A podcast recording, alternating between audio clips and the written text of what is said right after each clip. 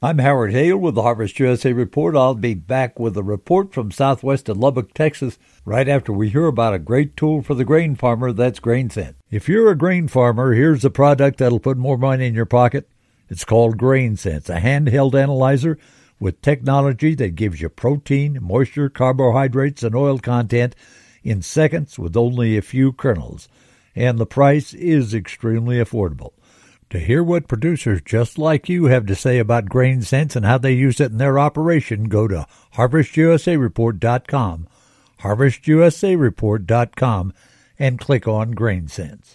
Our report today is from Tony Ratai, custom harvester and producer down at Seminole, Texas, southwest of Lubbock, about 80 miles.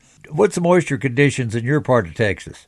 We're pretty dry. We got a little bit of a shower, but that's about all. We need a good rain. How's wheat holding up?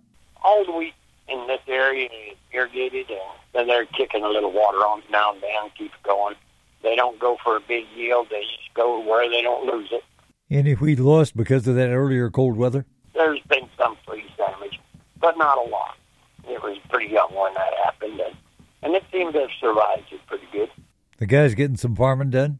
Yeah, they're they're trying to get ready to plant peanuts and cotton, and that's you know, about three weeks away or a month.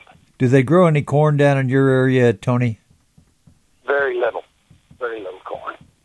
Corn doesn't create enough revenue uh, to compete with peanuts and cotton. What's the end use of the peanuts that are grown in your area? Peanuts grown in our area, peanut oil and peanut butter, and very little of it's for roasted, salted Tony Ratai is southwest of Lubbock, about 80 miles at Seminole, Texas. Thanks for joining us for the Harvest USA Report. Great to have you along. May God bless. Join us again, won't you? I'm Howard Hale.